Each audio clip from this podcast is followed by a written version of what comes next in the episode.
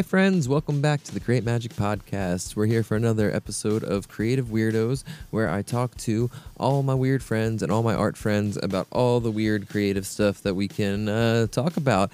Today is super special. I have a really uh, just thoughtful person that I've been real lucky to connect with over the internet, thanks to mainly uh, Jordan from the Campfire Tales podcast. We sing his praises later in this episode. Today we're talking with Vuk of the Tracing Owls and Darwin's Deviations podcast.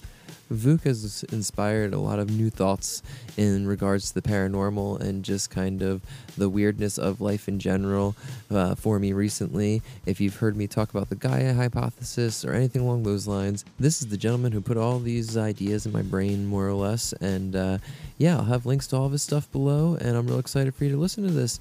Have a good day. Bye.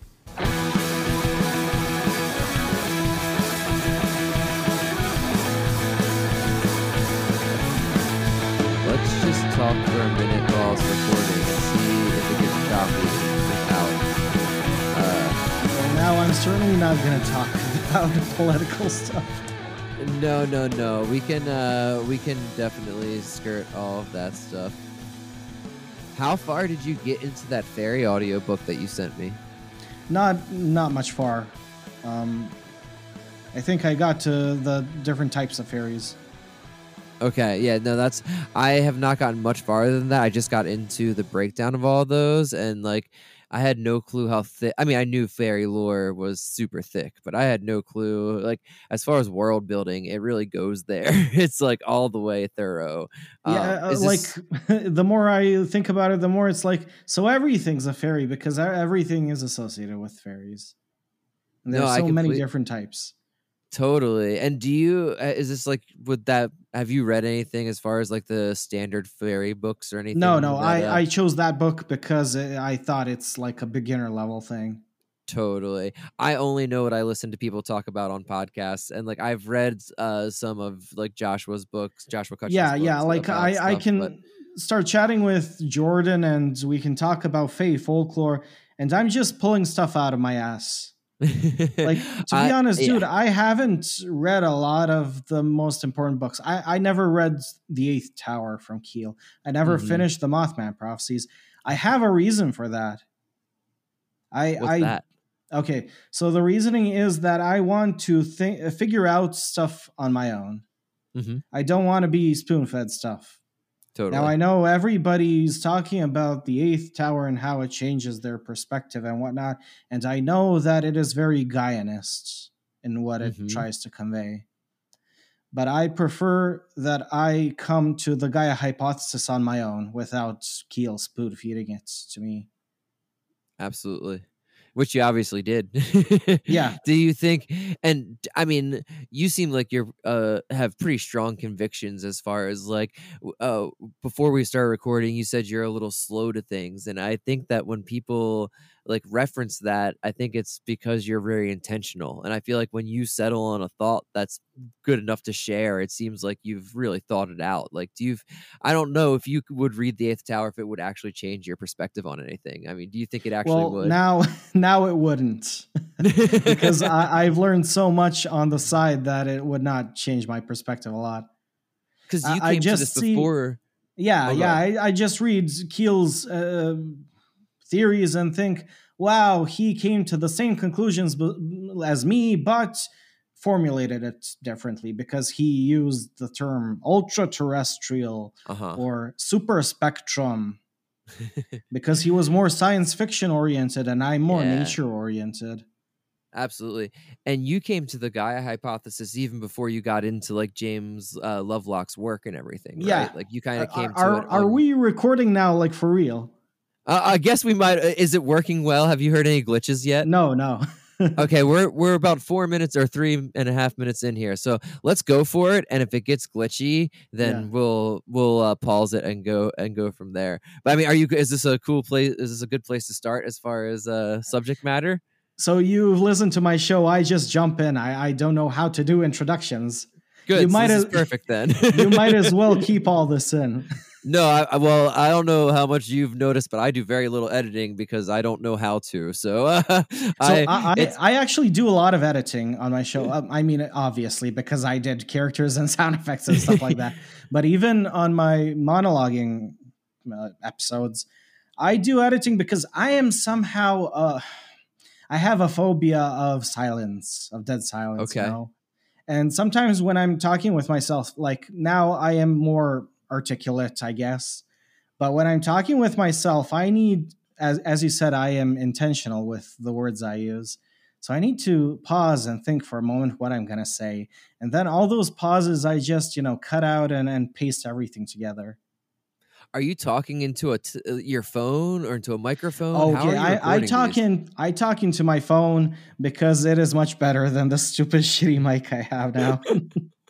that is super. T- I- it's I uh, I've done a few just using the phone when we were like on vacation and stuff. Like I have this fancy ass microphone because I was in a band and we Yeah. recorded stuff in my garage. Like I haven't bought anything for the podcast. I just have it. okay, now it's glitching. Now it's glitching. Oh, damn. Okay. All right. So let's try. Let, let me. Uh, I'm gonna save this here. All right. So this is the part that I referenced in the intro, where the uh, software started glitching and making weird noises. So we got rid of the video and started again. So it all came out perfect, and there was no weirdness. But just wanted to let you know that's why this conversation completely abruptly stopped and then restarted. But yeah, that's about it. Enjoy the rest of it. It goes for another two hours and is just amazing. Vuk's the best. Enjoy your day. Bye. So uh, I was doing a guest appearance uh, f- a few weeks ago. Can you hear Okay. me? I hear you good. Tell me about this. Okay. So I was doing a guest appearance the other day for uh, a horror podcast. We were doing Frankenstein, the old Okay. movie. And he clicked record, and I wanted to say, It's alive. and I said it, but it did not start recording at that moment. Well, at least you got to. Did you get to talk about it anyway? Yeah. That's awesome. Do you do you like the old uh Frankenstein movie? Like, are you into the old monster movies and stuff? So I used to be into horror movies, I mean, as a teenager, but now I'm not really into cinema. But um, as my buddy from Autopsy Podcast is doing a, a new uh, horror podcast, um, I'm the guy who does more offbeat things with him. So we did Gotcha. X Files, and now we did a double feature for Frankenstein and Bride of Frankenstein. And the next recording, we're going to do a Goosebumps book. Ooh, which one? I you think he wa- he wants to do the haunted school or something like that. I never read that one. Okay, were you a Goosebumps kid growing up? Yeah, yeah, because I grew up in Canada. Yeah. I I remember like in Canada there were these dollar stores and I mean I was not there well I grew up mostly in the early 2000s. Uh, Okay. there were these old 90s Goosebumps editions in these Yep. dollar stores. So I bought a, a whole ton of them. The ones with like the raised text as the Goosebumps that was all bumpy and stuff. Yeah. Yeah, those are my favorites. I used to buy Monster of growing up. Yep. I remember Monster Blood was my favorite, um, but I need to reread it now. Oh, it's all like as good and as bad as you would hope it would be in hindsight. So, Uh, I, I said I'm not a fan of horror cinema because I, I don't like violence, you know, I don't like aggressiveness, and I'm European. We're not into that, you know, American stuff. absolutely. So That I makes- like Goo- Goosebumps because the stakes are never so high, you know, and it's Yep. mostly psychological horror of you know you being a child and uh, the grown-ups not believing what you're telling them. Absolutely. Oh, is that my thing?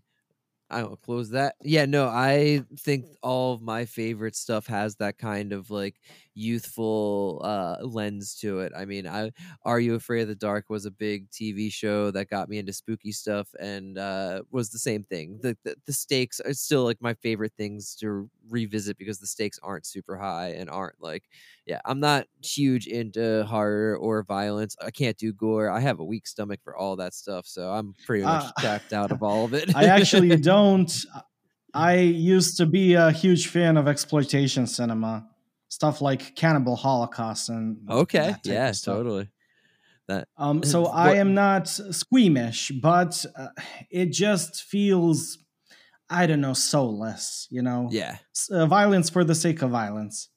Absolutely. No, I think uh, it's definitely. I have a lot of friends that are super into or have been super into those things, but it's just never been, never clicked with me. And uh, yeah, I've always liked the weirder stuff, uh, whether it's in uh, movies or literature or anything else. So I definitely, I don't know. I and I'm with you. I mean, I haven't watched a movie in so long at this point, and a lot of that is because of having kids and stuff. But podcasting has been like my main consumption of media for years now, at least like five or six years since I've been like a dad and a professional artist, and like that's something that I wanted to talk to you about because you've made a variety of different types of podcasts at this point in your uh in your what I'll call brief career. I mean, how long when did you start your first podcast that is uh with Darwin Yeah, uh, Darwin was your first one, right? yeah. I started, I think, mid September of two years ago. Okay. And from there, like I'm just gonna kind of sum up and say that there's been a whole like just listening to that first hunk of episodes, like there's a complete different show every like fifth show it seems like. It seems like you evolve throughout that whole thing and the way that i first discovered you and uh, and like what you do was via jordan from the campfire tales podcast and when i went from that to the dark i was like wow this guy has a breadth of ideas and uh, ways to look like it was really cool to see and it made it made sense like it connected but i was wondering like what's your view as far as like the progression of that to tracing owls that you're doing now Okay, so uh, we already talked about this. Um, Darwin's deviations was something very weird that happened in my life. It was the first major creative endeavor in my life, and I started off the first episode thinking, wow, I'm going to do a nice podcast about science, about weird biological species and whatnot. Um, yes I I did a script that was more, you know, serious toned because science always needs to be serious. And I just couldn't do it. I couldn't narrate that. So I inserted a bit of humor. It was pretty cringy. I mean, it's cringe to me. Most people like my first episode. I don't. Um, but the more the i think show it's great the more the show progressed thank you um uh, like in episode two uh that was a turning point for me. Am i going to do a serious biological podcast or am i just going to be goofy and wacky and do random nonsense?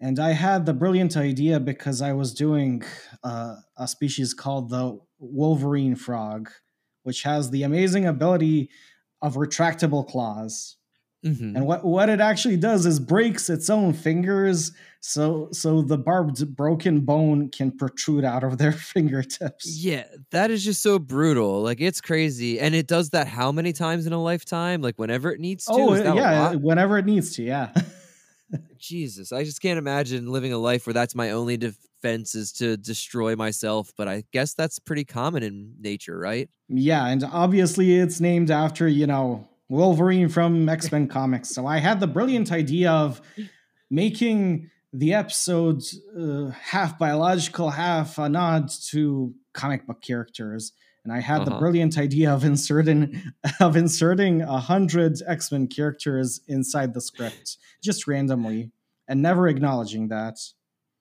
I, I, No, I just- thought- I, I'd say the, the origin of this species is shrouded in mystique and stuff like that. I thought that was beautiful. It, like, and that's the it. What you start to get into there, and like it becomes more prevalent throughout those episodes, is that like almost self conversation that's going on, where like, uh, or maybe self conversation is not the right way to put it, but you can start telling that you're doing something for yourself, or at Oh, least yeah. for like a very small group of. Uh, I think at some point you've told me that you were just trying to make your best friend laugh, and that's Yeah. my favorite that's where my favorite art comes from is when you get a peek into like those uh, kind of almost be uh, in jokes like those jokes that only you and your friends get but like you start realizing that it's way more universal like uh, when i started listening to getting to like episode seven or eight when you start getting it, it into i think uh, the dracula monkey was the last one i listened to and Mhm. i was like this seems like a turning point and this seems like i don't know you y- Oh, do you okay. feel like you ever started like uh becoming like did it gain an audience i guess is a, a weird question if you're uh willing to answer it but like do you feel like when if you did gain an audience or like did you ever start thinking more about other people listening to it or having that influence the way it comes out So I did have an audience of maybe 25 to 30 people constantly. awesome Some of them I actually knew because we chatted. I have a cool story related Okay. to that. So I I like I, stumbled upon one of my fans very in a very weird, very mean way. So I made a Facebook profile uh, because I had the brilliant idea of doing troll marketing. I just add random people and troll them and be nasty to them. and I was very nasty to this one guy, and he got very, very depressed. And then he started chatting with me, and he's like, "Dude, I I love your show, and I've been listening to the to it from the start." I'm like, "Damn." Wow, wow, that's too funny. And do you think that like do- one is he still listening? Like does he follow like are do you still talk to this person? I haven't heard from him in a while, but I did uh, talk with him uh, until I ended my own show. Totally. And how like what was the point where you were done with it? Like was it just that like the joke was kind of done for you or that you wanted to just say so like I, the- I I was very vocal about this. I don't know if you listened to the episode where I talk about this. Um, I don't know. I so I, yeah, I haven't listened to them all to be completely upfront with Oh, everybody. I'm still okay. yeah. So I I should probably start from the beginning. The show I was making, as you already know, I was funneling my own subconsciousness into it. Mhm. And my show was kind of an alchemical, magical experience for me. now that I look back to it, you know, it's not Absolutely. just y- y- making a product and making a podcast. As you say, I was making something for myself. I was also because we were in COVID and uh, me and my friends started working from home. And Okay. I would send her my podcast episodes every time I, I released an episode as essentially a chunk of my essence for her to experience. That's beautiful. Yeah. So, uh, so uh, as this was an alchemical experience, I was transferring my essence uh, into something, imprinting it into an audio photograph of sorts. Let's say I don't like calling it a podcast. I Um, like audio photograph. That's yeah, really nice. yeah. Yeah. that's a beautiful image. My intention like I, I whenever i talked about fossil organisms on my show and i was making fun of them of uh, imprinting their soft little blobby bodies in, into stone so we may all laugh at them that was what i was doing with my own show you know i was imprinting my my essence and my psyche in that point of time and space into something Absolutely. the more the more No. this was uh, you know happening the more this podcast became an entity for itself and the more I Absolutely. wa- I was funneling myself into it uh, the more it became kind of a doppelganger mirror to my subconsciousness and the more i started experiencing synchronicities in my life where i'd i don't know if i maybe picked up on cues in my life and then expressed them through my characters or whatnot, but stuff would happen in my show that would then happen in my real life or somehow be correlated with them. And by the end, uh, I was playing with these ideas of dreams and death. And throughout the course of the show, this character, Dr. Megalo, who was partially based on my grandfather, and who I was constantly picking on throughout the show. Um, throughout the course of the show, I was teasing the death of this character or me killing that character. And what happened in my real life when I was planning the last episode, which would be like me trying to kill that character, my actual grandfather passed away from COVID. wow. Yeah, That's So- that's, so that's- big synchronicity. yeah that's a huge synchronicity that spooked me i was like Yeah. how did how did my show synchronize with this event and also i had a prophetic dream uh, the same night my grandfather passed away, I had a dream of him drowning in a lake. Oh wow. Yeah. That's intense.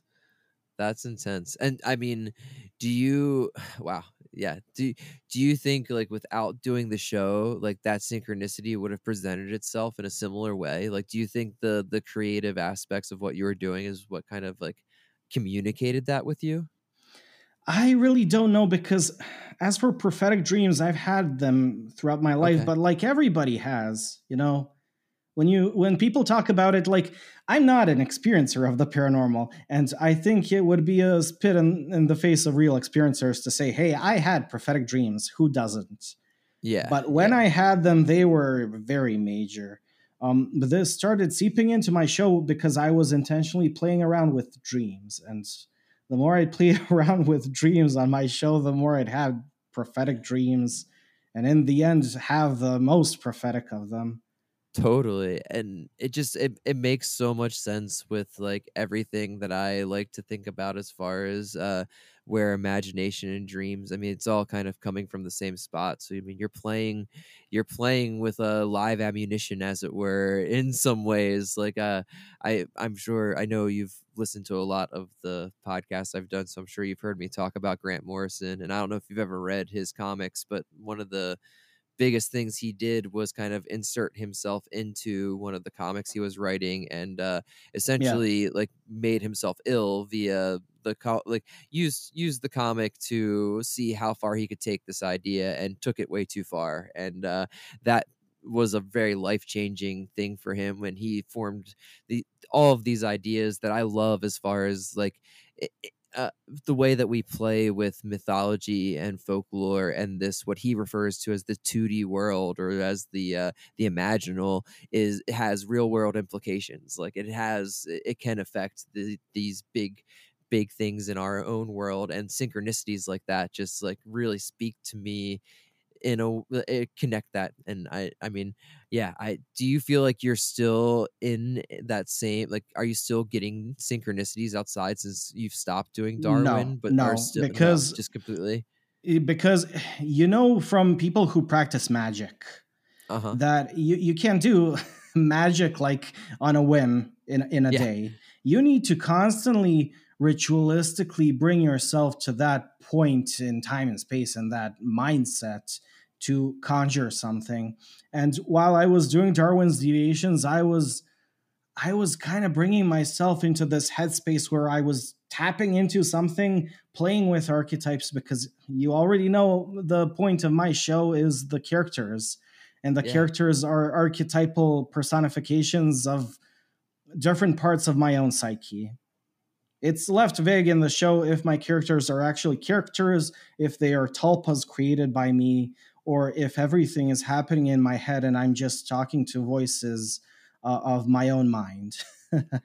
I liked how you addressed that in uh, the second episode's commentary. Was that the second episode's commentary where you Yeah. talk about that, right? That came out to yeah. I, I really enjoyed that and uh, very sincere and honest and something that like we all have a voice in our head. Like we all hear it. We all like everyone hears voices in their head, no matter what they say. Like there is there is an other like that observes us or we observe or whatever you want to look however you want to look at it. But like being able to talk about these things like the way you do and uh bring some comedic like some levity to it all it was very nice and uh, yeah I'm, I'm really glad you're doing the commentaries with these new round it's been very eye-opening Yeah, when I started the show, I did not know that I wanted to do characters.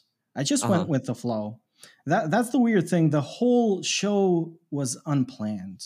A lot of things were unplanned, but a lot of these Easter eggs and connections and synchronicities you uh, see throughout the episodes, uh, they just fell into place, mostly unplanned that's and awesome. I, I i just went with the flow and the more i went with the flow the more i was getting these ideas wow i should make a new character pop out of my mind the more i was doing these characters the more i was compartmentalizing my my own mind and kind of as you said the, this whole thing with grant morrison i was using characters as kind of proxy action figures as a child would use action figures to act out something that they are uh, dealing with you know Absolutely. through through archetypes.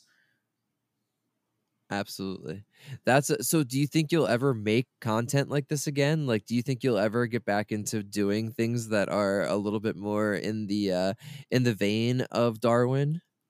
So I was thinking about that before um, recording this, and I was thinking about the idea um, when we talk about the paranormal. And uh, the uh, main thing with science and why you can't scientifically prove the paranormal is because science needs to be repeatable. Um, Mhm. you, you need to constantly uh, do the experiments and tests and constantly get the same results. How Yep. can you replicate, reproduce, uh, repeat something imaginal and something paranormal? Yeah. and the way I feel about yeah, the way I feel about my show, like uh, this was something that was going on and on throughout months. I was conjuring this mind space. Yep. And when it all just faded away, I'm left back with my own self out of that magical headspace, let's say. And I now question myself how I was ever able to do something like that. I, I can't replicate it anymore. No. That makes a lot of sense and is uh it speaks to the sincerity that really does lie in those batch of episodes that is really special and uh yeah, that makes a lot of sense. D- uh, talking about the ending of it like did this play into your formulation as far as uh th- your thoughts or the formulation of thoughts that you have on the Gaia theory and things like that that you've kind of become known for as far as uh I, I I had never really heard of it, it based in the paranormal lens until Jordan told me about it via you and now I was like oh that makes a lot of sense and is really cool. And since then I feel like I've been hearing a lot more about it and obviously I think that's because of not only Maybe you are paying more it. attention to it now. Totally. But I think it also is because I I consume a lot of this stuff and when an idea like I've heard a lot of different ideas all the time from a bunch of different angles about paranormal and weird and like when something sticks, it's not only the idea, but it's usually the people behind the idea and that kind of fascinates me. And like I think be- you are part of the reason that it's stuck in my brain and I'm interested in Mhm. how it got into your brain and like how you decided to start talking about it and whether Darwin was a part of that. Yeah, it, it was a part of it. So I studied biology and I taught biology. Studying biology, I never was introduced the, to the concept of the Gaia hypothesis, but I did, you know, study every part of biology compartmentalized and divided. Okay. And when you when you study all this divided stuff like anatomy divided from morphology, div- divided from physiology, divided from ecology, you start kind of connecting all the dots together. Mhm. Especially in the fourth year when we started to learn organic evolution, because evolution is a unification of every discipline in biology, essentially Okay. And you start That's- connecting the dots all of these dots everything you learned you just start making connections. Um, when we were, we were talking uh, a moment ago before recording about your um, son uh, learning these labels and learning the world through labels. Yes. i feel like there is a certain point until you can learn all the labels that you need to uh, maybe transcend that you can keep learning and learning and accumulating labels in your head uh, facts or and trivia. But at a certain point you need to start connecting the dots because the magic is in that in between space and the ether be- between all those labels. Absolutely. the labels That's are there. the labels are there just to be kind of waypoints or whatever you know? You remember a label and then you go from there to other directions you know T- totally. And it's one of those things that like I mean, obviously, it gets pretty out there. Um, I don't know, way bigger than I understand scientifically. But labeling is such a um, distinct form of observation, and there's this whole thing. Whether like I like to think about it in the paranormal lens about how observation changes the whole event. Like you know, whether it's the co-creation theory or even like the part that you've talked about, the Gaia hypothesis that that we play. I loved when you said that the paranormal is a lock and we're the key and like i i really wonder about whether um eh, how that all kind of connects and how it like how it works if if we are the key and the paranormal is the lock like how much of that do we have control of over via labeling? Like how much can, can we ever break it down into that like provable point or that scientific uh replication that you were talking about okay. a minute ago. So I, I wanted to mention this why I use the Gaia hypothesis to explain the paranormal, even though it has nothing to do with the paranormal. The thing is, uh, you if you want to scientifically prove something, you need to stick to science because science is 100% fact. You can't yeah. refute science because that would be refuting Mother Nature and that would be refuting Gaia, which is a big no no yeah, no. So, the thing is, uh, science is 100% fact, but uh, science as a whole is 1% of the universal fact because there is a lot of stuff that science cannot tap into and that science is blind to. But everything science agree. can see or grasp, you know, is facts eventually. Mm-hmm. So if you want to um, explain something that is more metaphysical and much less defined and more vague, and fit it into something that is very well researched and defined and and um, legitimized which side uh, will be the more malleable? Will it be the science or the paranormal? Obviously you need to um, adapt the paranormal onto the science which is very rigid Mm-hmm. So I go from the fact that Gaia theory is fact. It's not no longer a, a hypothesis; it's a fact. So yep. how does the paranormal then fit into the uh, overarching Gaia theory, which is a universal fact? Yep. And then we go into consciousness, like if if the planet Earth is a superorganism composed of every organism on this planet materially and objectively, and establishes this metabolism and control system um, where it is a self regulating closed system, let's say. What about okay. consciousness then? If I am a constituent of a Gaian entity and I am conscious, is my consciousness my own or is it a consciousness of Gaia?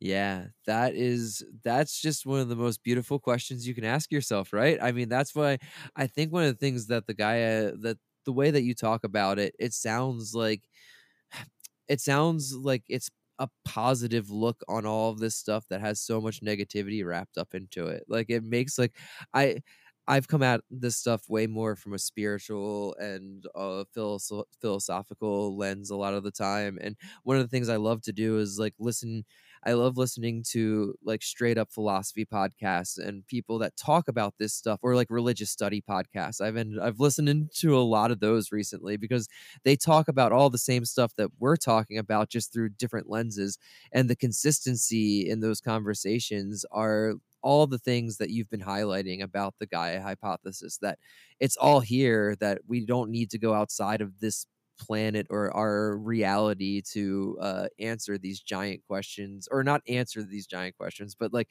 experience the beneficial parts of these giant questions if that makes sense. Um but yeah i mean do you uh, do you uh, fluctuate at all anymore? Is the gaia what you just said that you know it's no longer hypothesis is a fact like do you ever question this anymore? Like is this still a uh, a, a, a, thing you like to play with or are you completely uh, 100% in on this one? Okay so i can question on the nature of the paranormal i cannot question on the nature of nature itself. Okay nature that- is a monolith and you cannot change nature. This is true. I, I can question okay is gaia maybe connected to the paranormal Is the paranormal an adaptation of the human mind? Is it something internal within ourselves, or is it an external force that co-creates with us? You know, Yeah. um, or is it a force from Gaia, or is it a cosmic force that is much beyond Gaia, or is it all bullshit and storytelling? Is it just uh, an adaptation of the human mind where uh, we psychologically adapt to the reality of our existence via storytelling and mythology? I don't Yeah. know. I really don't No. know. But I don't think anybody does. but you, you cannot refute nature. You can only try try to fit the the non-scientific into the scientific.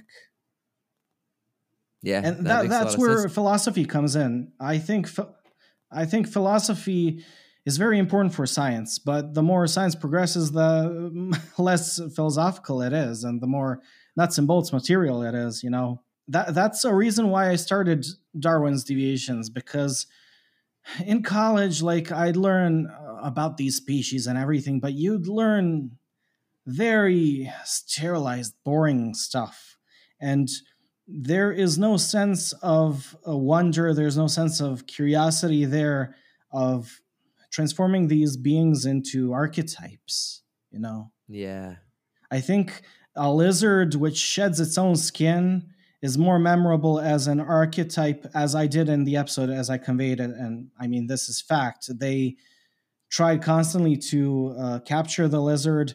It would just shed its own skin as a big fuck you to the scientists and go off on its way. Yeah, I- I- that was that's a- amazing. that's a trickster archetype. I think this is, this being is more memorable if you think of it from the perspective of a trickster archetype than from the perspective of Geckolepis megalepis, discovered in in 2013, whatever, blah blah blah. I think there's something to that worldview that has a natural uh, or imbues a natural state of wonder that I think the, world uh, over could use at this point. I mean, like, I it's funny you uh, we don't have to go too far into this, but you the other day uh, in a, a conversation we were having told me that uh, uh, animist you were warned that animist is a is a tr- problematic word in certain ways and like if, Mhm. uh, attribute or attributing a soul and these things to inanimate objects and stuff can be a way to put down the way that uh, indigenous people or past people have looked at the world and say that they're less than us because we're materialist and scientific and all that stuff and uh, am i understanding that correctly is that what the uh Yeah, The- and also like there's this overarching idea that animism is the most primitive form of belief system, and then there is polytheism, and then there is monotheism, and I'm thinking monotheism is the most primitive. You know. That's what I'm saying. Like, there's something so magical and something that's inherently feels right about something that's Yeah. animistic, and Yes, like that's what like, yeah, because like ev- monotheism is very reductionist and demystifies the world. Oh, why is th- this plant like this? Because of God. Oh, why Yeah. is this lizard so miraculous? Because of God. Damn. totally. I I find the things that offer the easy answer like that just never seem to be right. I've been listening to uh, Jeffrey Kripal talk a lot. I think I've talked to you about this recently, and one of the things he says all the time from his he's a religious studies uh, academic, full teacher, all that stuff. Like real way smarter. I have to look up like thirty words every time he talks. I feel like, but um, he goes back to that. There's something inherently depressing about facts. Like if if it's inherently depressing, it's probably the right thing, but that doesn't mean that there's not an overall positivity to what's going on and that we need to reinsert more positivity or else we're just going to get into this materials reductionist loop that we're constantly in. And I feel like the way that you talk about the Gaia hypothesis or all of these ideas, there is this positivity behind it that like gets lost. And I think part of that positivity to tie this back to Darwin comes from that like kind of trickster element that you really do embrace and I think has always been embraced through or should always looked at being embraced through the paranormal or any of this stuff. I mean, Oh yeah, something I, I was trying to embrace it through biology. That's something nobody ever does. Nobody Yeah. will will celebrate a lizard for for screwing over scientists because even the scientists who were studying the lizard had to insert a blurb into their uh, scientific uh, study where they describe the species that uh, we need to uh, learn more about the skin regeneration mechanism so we may what sell lotions. Fuck Yeah, that. No, the seriously. lizard is going to evade capture as as a big fuck you and live its own life because it existed for millions of years before we even existed. So surely it was not put on this planet for us. No, and like so this is probably not much less of a uh humanist type of way to look at but like if when you first said all of that like what hits me is like oh that seems like some sort of lesson nature is trying to teach us that we're not supposed to catch every fucking thing and like we're supposed to let this thing go and some things are better like not caught or observed or studied or whatever and like I know that's a, a I don't know it's probably not like, less uh human centric way to look at it but like it's just crazy to me that those ba- th- there's these basic like lessons in everything and every interaction that we have with nature and like it seems to be missed on a lot of us or a lot of culture Well, I, I would say that's a very anthropocentric viewpoint. i know i know it is i know we've Like, we've talked about this i have trouble maybe- with that maybe the lizard is not there for our exploitation, but maybe it is there so we may learn something. Um, as I said, nature is a monolith. It, it exists for itself. It exists independently of our understanding of it. I always say, like, totally. if if we go extinct and lose all our scientific knowledge, that changes nothing in nature, because Yeah. science. Uh, uh, people like to tell me like it's science, thus it's fact. But the uh, what they think of as fact as ultimate truth is nature. It's not science. Nature is a monolith, and science is uh, systematical uh, discipline of our cataloging and understanding of science. And it's it's all just the obser- our- of nature. observation. No, Yeah, I knew what yeah. you meant. Yeah, but it's all just our observation of nature. Like it's all like everything that we know as fact is just us observing the world around us in a way, in one way or the other, and the tools that we have to observe the world getting more uh particular and specialized. And I I think there's. Do you think that? And I think I know the answer to this, but do you think that that changes the world? Like, do you think that like our you know uh, the way that we observe the world scientifically right now changes nature at its core.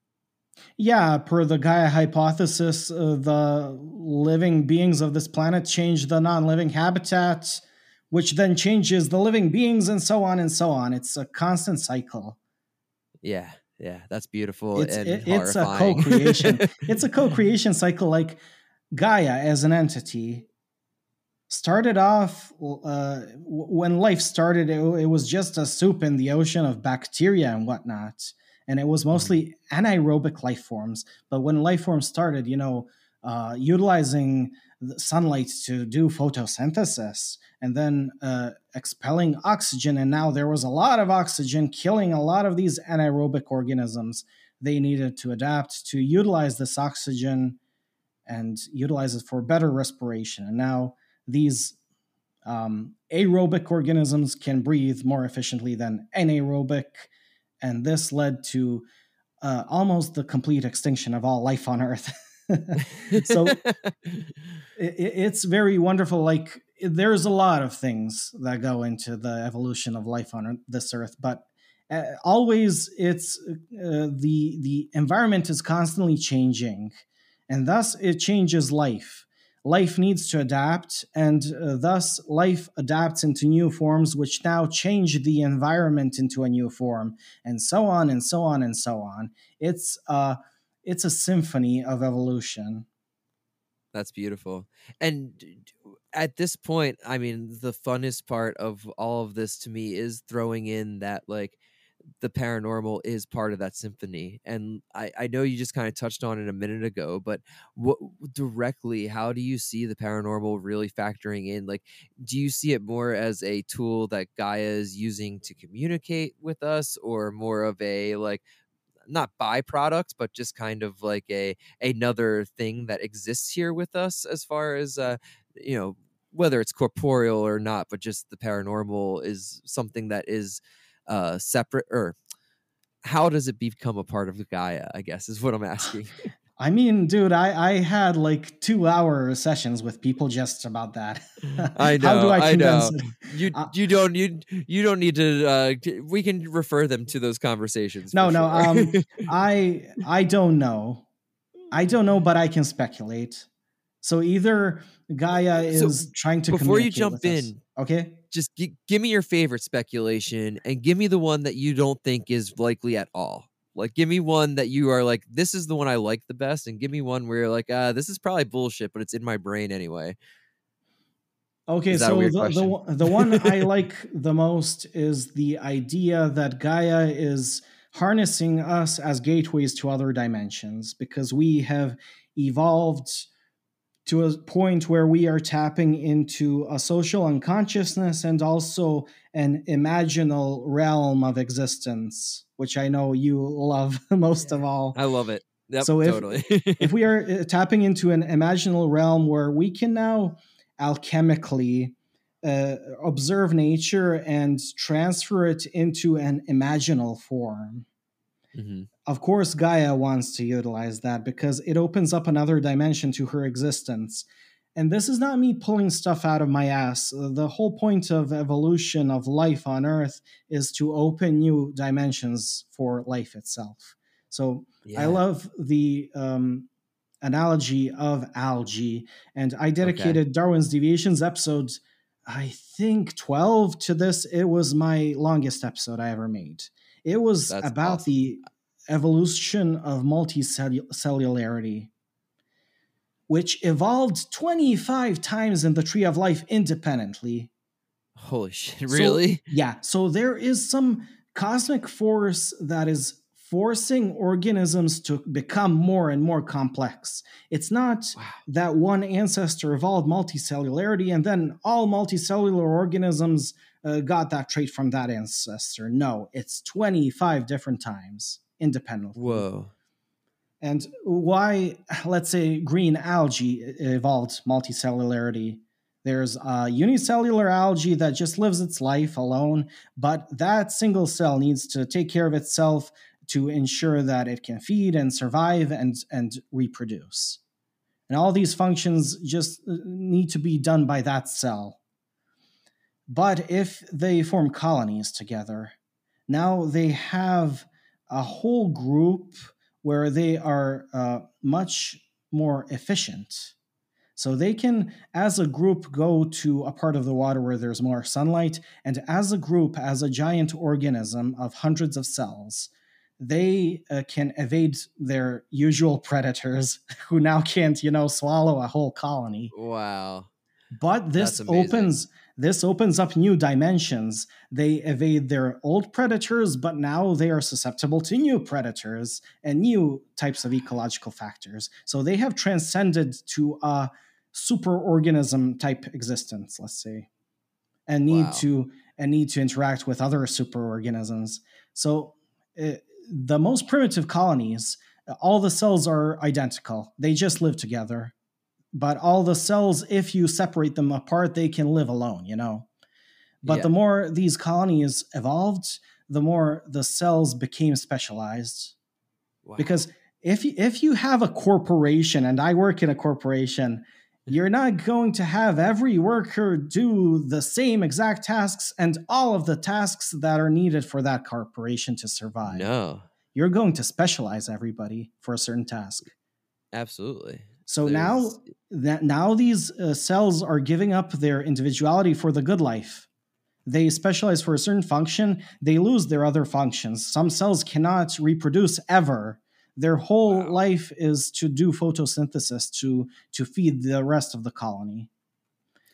And and uh, the more they specialize, the more they are dependent on the whole system but the uh, more they are opening a new dimension of existence for the whole system to exist.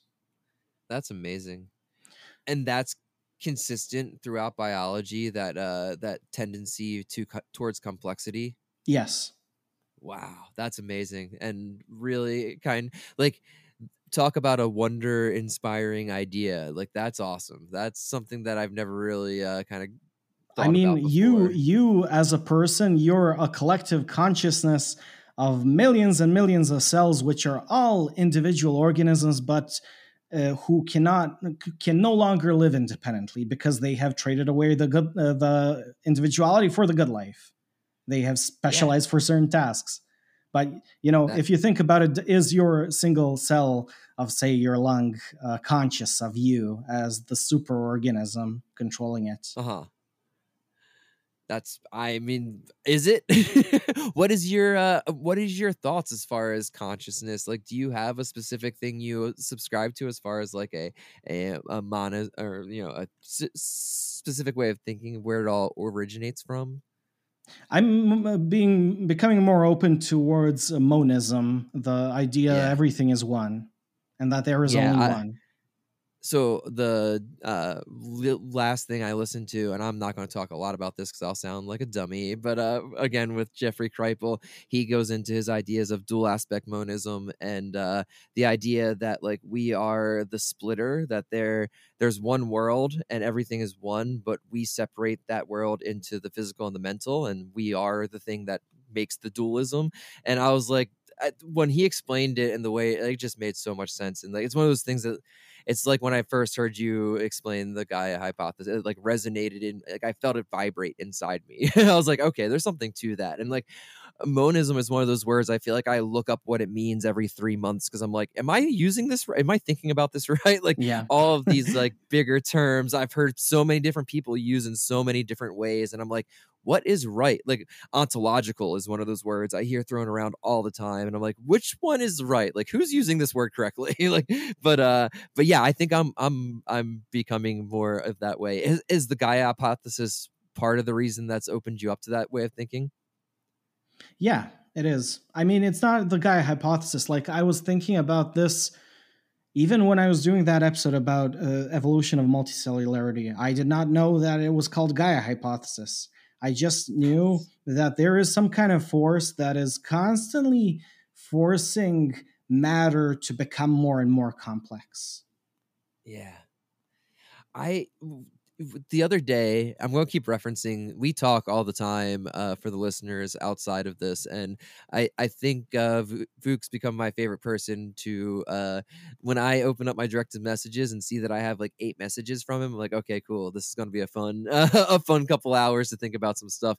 And the other day we were talking about uh, how or you kind of threw the idea at me as far as the way that a let's say alien abduction for example becomes so insular they're taking us out of nature and you know putting us in a a womb or an incubator yeah. or further insulizing us like that was something that really rung true with me and kind of is resonating when you're talking about this part of the uh, complexity. Like, do you think the insularity allows for more complexity, uh, or does that make sense? If yeah. Uh, so we, we were talking, and I was telling you how how cells evolved from prokaryotes to eukaryotes.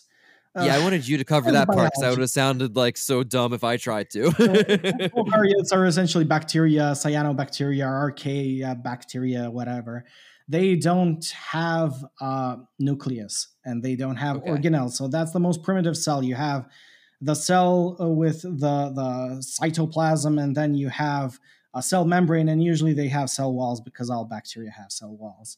Mm-hmm. Um, now, uh, you can only do uh, chemical biochemical processes efficiently enough in in those circumstances because this is a whole soup that is homogeneous and all these things are going on uh, in that same space you know?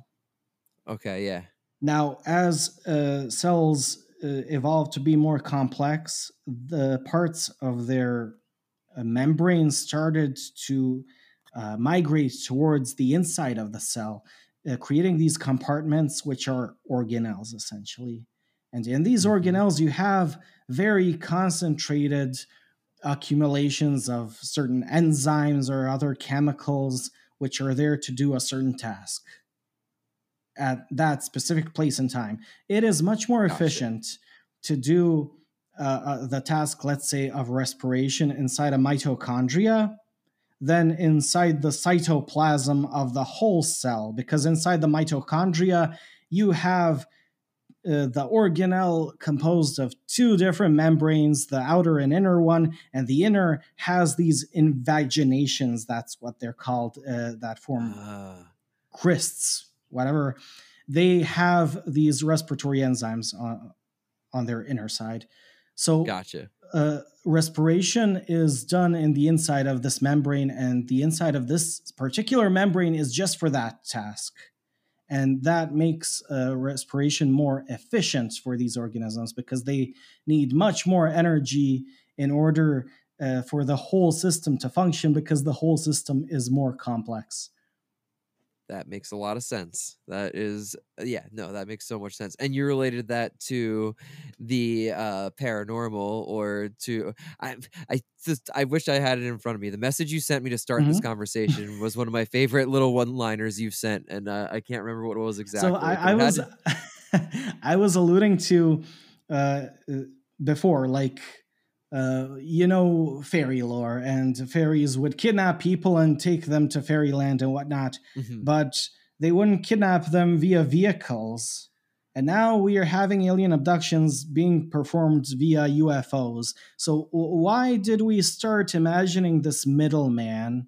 The more yeah. we are uh, confining ourselves in into concrete buildings now compared to it, yep. antique times.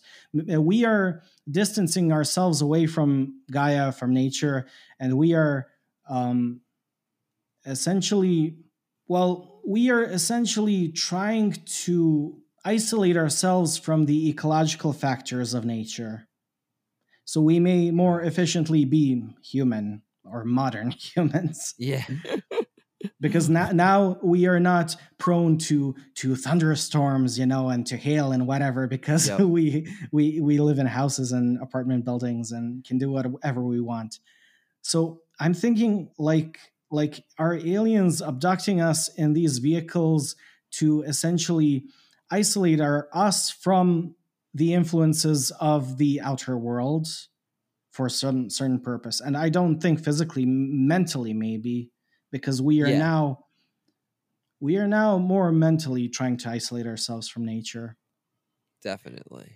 So if, if you, if you want to do something to us, I don't know what's the purpose of alien abductions. Is it for us to learn something, to experience something? But if you want to be very efficient and precise in in conveying that experience, you need to isolate your subject from the uh, ecological influences and it is interesting the consistency that isolation uh, or the role that isolation plays throughout all paranormal or even just scary experiences okay even like so, you you reminded me now of a cool thing. You know about jeff the talking mongoose?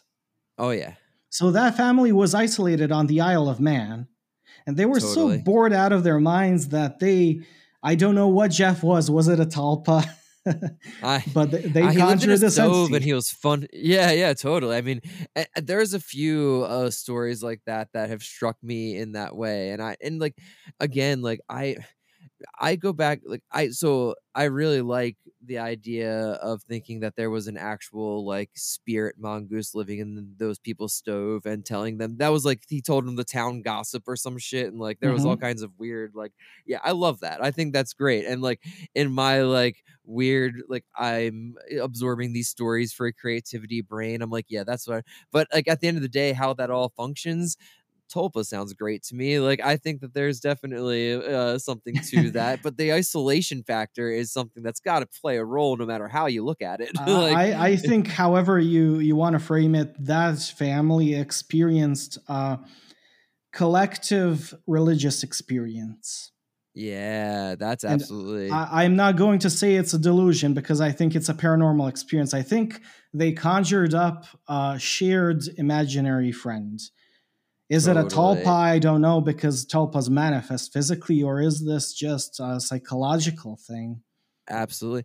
To go back to what I was saying a second ago about the uh, the dual aspect mo- uh, monism and excuse me, the idea that we're filters. Like part of what Kripal loves so much about that is that it allows for the corporeal corporeal entities and the uh, like he feels like writing it all off as mental and psychological or psychedelic is a disservice to the whole thing and I kind of agree. Like I kind of like I don't yeah obviously we know each other enough to know I'm far from any kind of flesh and blood or nuts and bolts or anything like that but to, to say that none of this has any kind of corporeal aspect to it is kind of disingenuous I feel like in certain ways and I feel like that's a it's an interesting you know obviously uh, someone like uh, Jeffrey Kripal's thought about these things way more than me and is way better at talking about them. But it, I like the worldview that, like, you know, Jeff the mongoose is totally their imaginary friend, but you know, they may have seen an actual mongoose or some shit at some point. Sure, like it,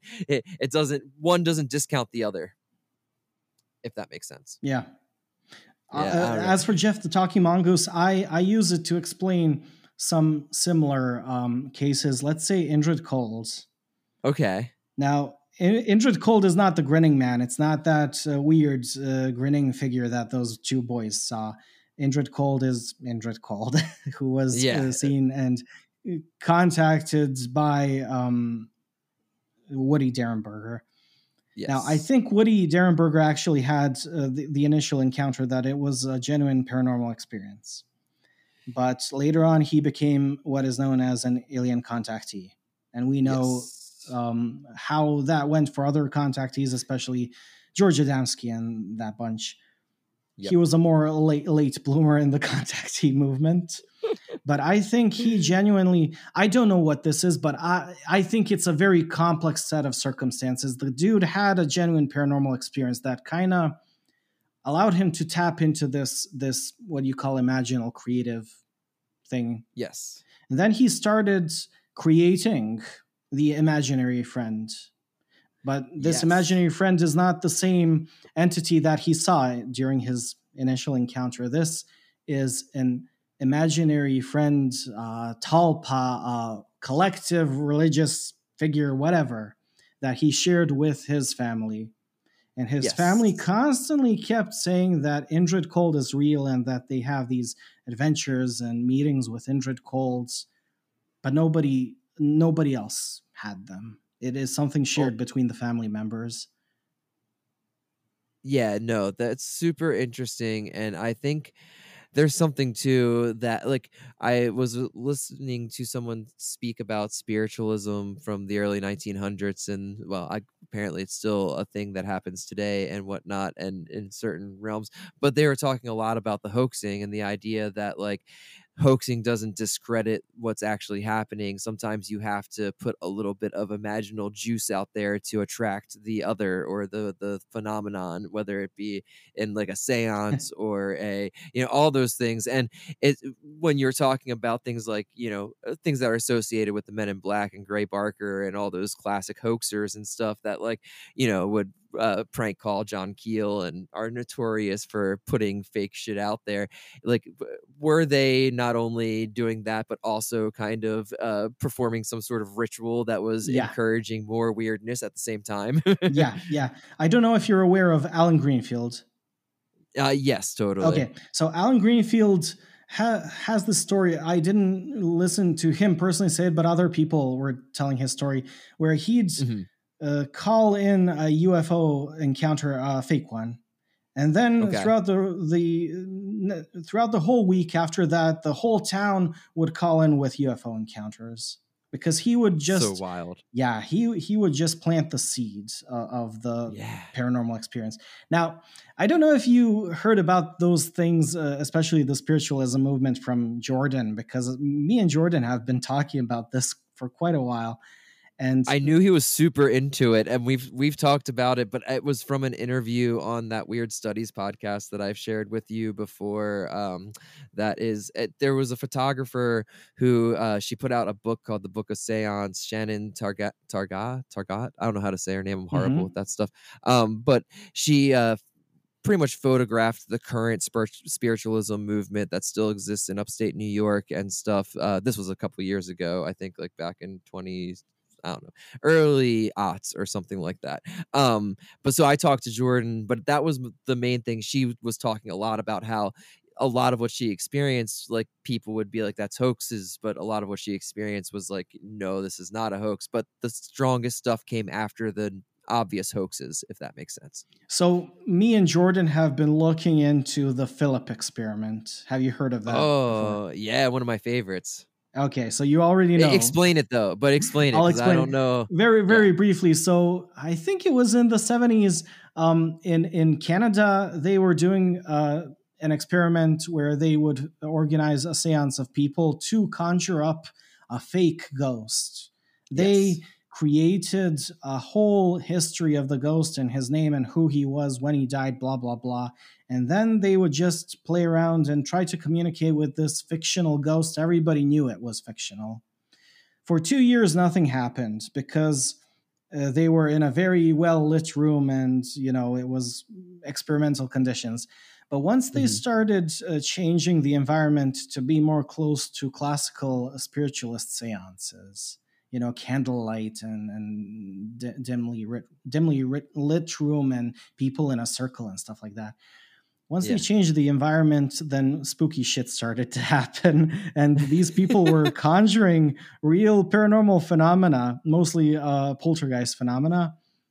And even they would uh, during one summer when they were pausing the experiment these people would uh, carry the uh, the paranormal phenomena back home with themselves it's the hitch, hitchhiker oh, effect. Wow, the hitchhiker, yeah. But Very, it's uh, it's not a real ghost. They were tapping into an imaginal, uh, fictional ghost that they created.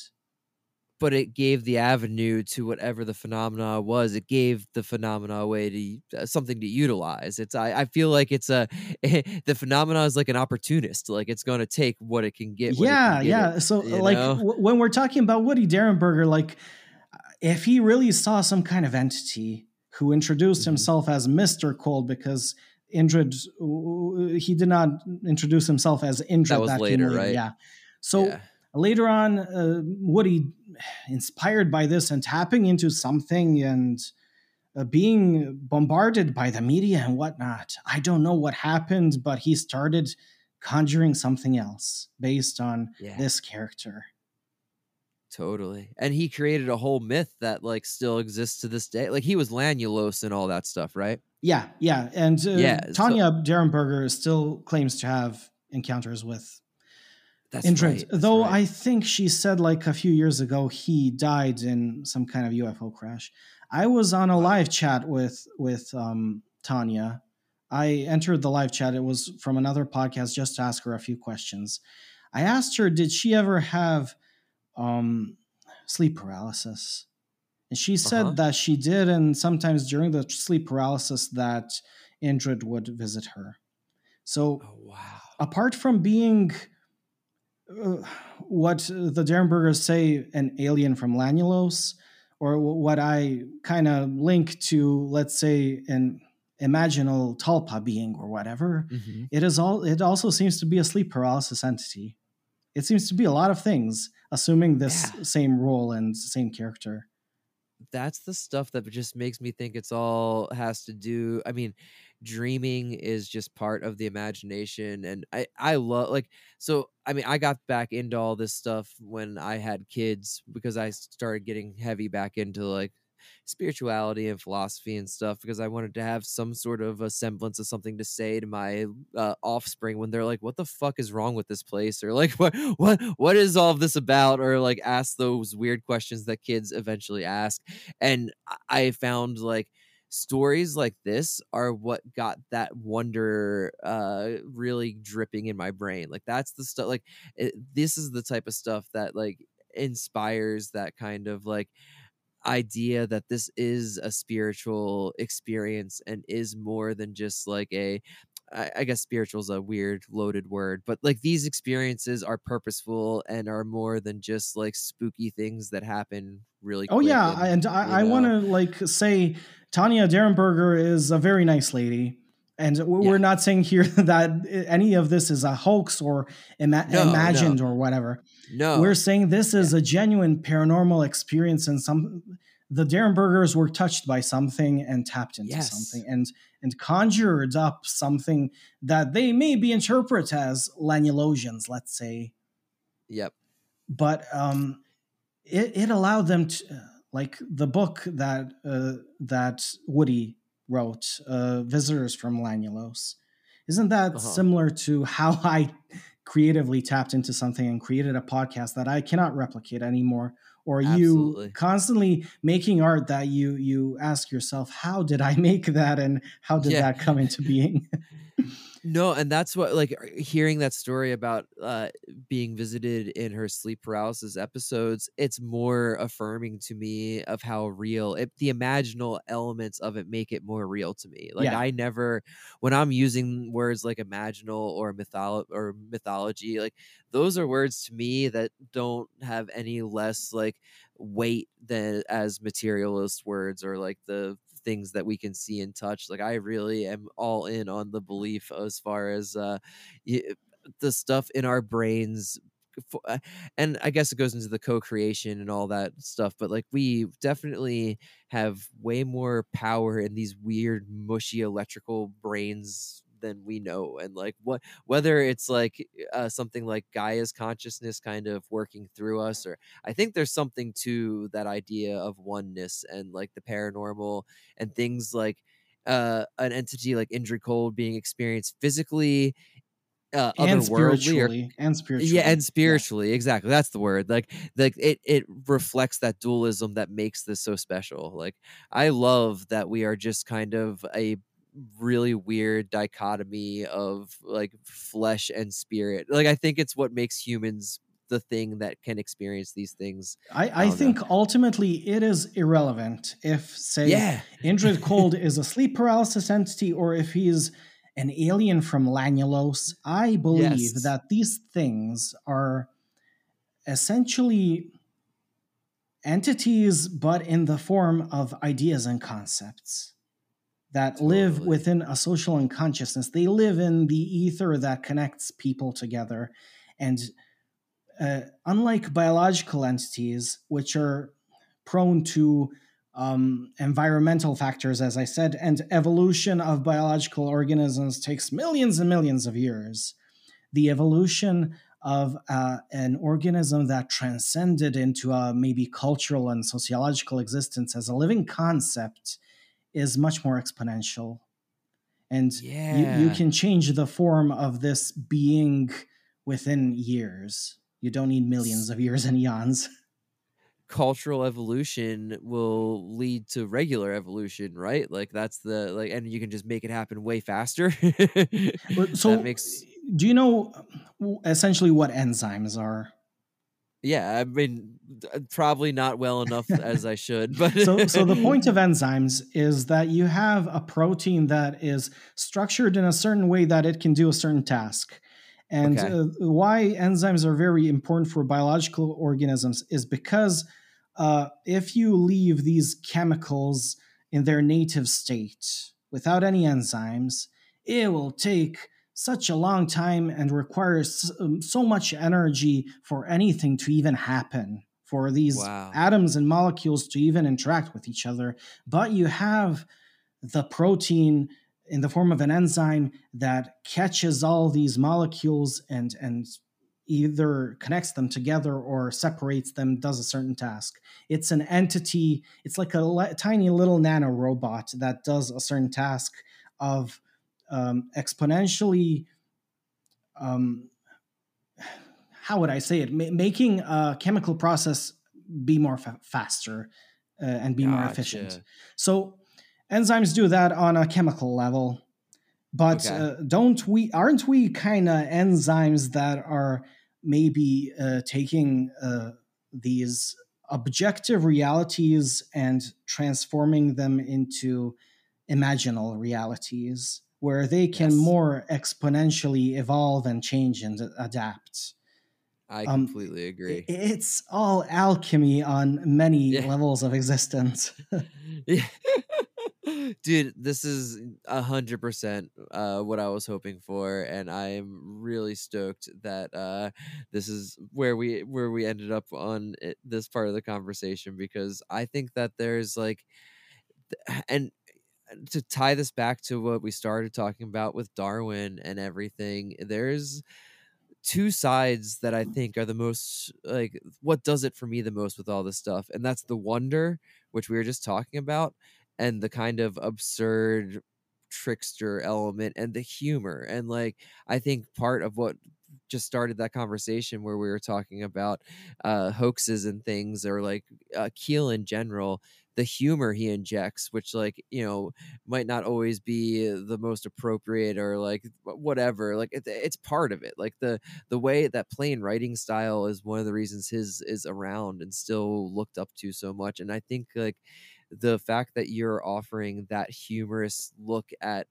not only like the uh, actual critters that are wonder inspiring on this uh, planet, but also the paranormal and like kind of taking a little bit of a uh, jab at it in certain ways is really something that's missing in a lot of what is going on. I, I I think you uh, you should continue with those things somehow. you mean uh, doing the characters I did, or or just discussing these topics? Just both, and like the way that you kind of. I mean, I just I think that you have a very unique perspective on this stuff and how you ar- arrive at it and communicate it and i just uh, i really appreciate the humorous uh, aspect that you bring to it as well. I think that's something that can be a little bit uh, sorely missing in the realm of the weird as it were. I mean isn't the paranormal a trickster force in itself? I can't i can't understand ufologists who are very nuts and bolts who uh-huh. reject anything paranormal and want to say, oh, these are alien crafts, you know, flying in the sky with propulsion systems. Uh, I'm trying to emulate uh, Stanton Friedman there. But um, whatever, uh, if you ask, this is the problem. If you ask the experiencers, their experiences are fucking weird.